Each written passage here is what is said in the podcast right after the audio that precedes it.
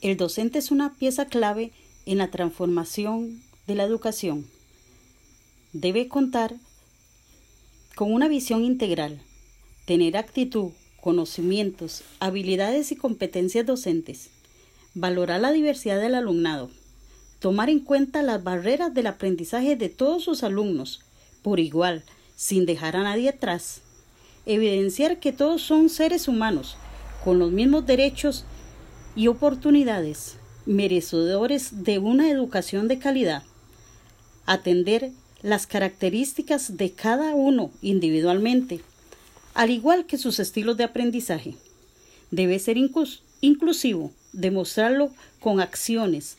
desarrollar en los estudiantes el respeto, la sensibilización, la empatía, el aprendizaje y la enseñanza colaborativa, integrando a todos de forma global, potenciar los recursos